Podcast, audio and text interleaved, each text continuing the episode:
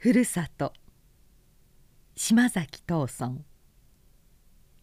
23芭蕉王の石碑。お前たちは芭蕉王の名を聞いたことがありましょう。あの芭蕉王の基礎で読んだホックが石に彫りつけてあります。その古い石碑が馬込の村外れに建ててあります。美濃の国境に近い新茶屋というところにそれがあります。明日を思いまた夕べを思うべしと芭蕉王は教えた人です。24お百草。御嶽山の方から帰る人たちはお百草という薬をよく土産に持ってきました。お百草はあの高い山で採れるいろいろな草の根から製した練り薬でそれを竹の皮の上に述べてあるのです。苦い苦い薬でしたがお腹の痛い時などにそれを飲むとすぐ治りました。お薬はあんな高い山の土の中にもしまってあるのですね。25ヒノキ傘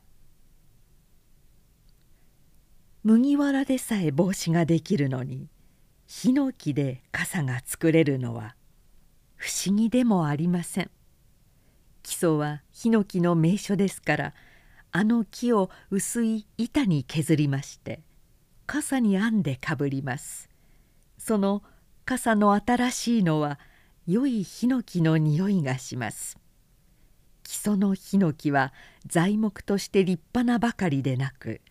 赤みのある厚い木の皮は屋根板の代わりにもなります。まああの一抱えも二抱えもあるようなヒノキのそばへお前たちを連れて行ってみせたい。26ふるさとの言葉。山や林は父さんのふるさとですと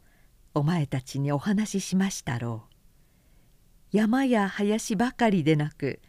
言葉も父さんのふるさとです。偏僻な山の中の村ですから言葉の鉛もひなびいてはいますが人の名前の呼び方からして馬込には馬込らしいところがあります例えば末子のような小さな女の子を呼ぶにも「末様」と言ったりもっと親しい間柄で呼ぶ時には「末さ」と言ったりしましてひなびた言葉の中にもどこか優しいところがないでもありません。父さんの田舎には「銅暦」などという言葉もあります。もう始末に負えないような人のことを銅暦と言います。こんな言葉は基礎にだけあって他の土地にはないのだろうかと思います。それから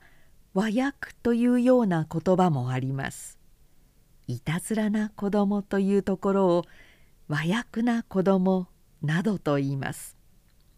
ふるさとの言葉は恋しい。それを聞くと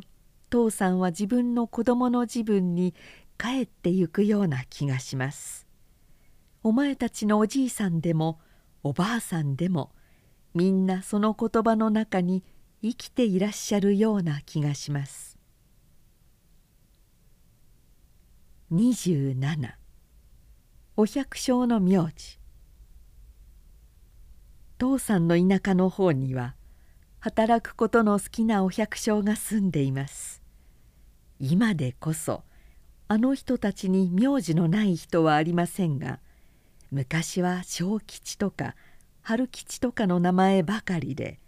名字のない人たちがたくさんあったそうです。明治の初めをご維新の時と言いましてあのご維新の時からどんなお百姓でも立派な名字をつけることになったそうです。父さんのお家にも出入りのお百姓がありましてお餅をつくとかお茶を作るとかいう日にはきっとお手伝いに来てくれましたあの人たちはお前たちのおじいさんのことをお師匠様お師匠様と呼んでいましたあの人たちが名字をつける時のことを今から思いますと「お師匠様孫子に伝わることでございますからどうかまあ私どもにも良さそうな名字を一つお願い申します」こうもあったろうかと思います。そして大脇の脇の字を分けてもらうとか八夜の矢の字を分けてもらうとかしていろいろな名字が村に増えていったろうかと思います。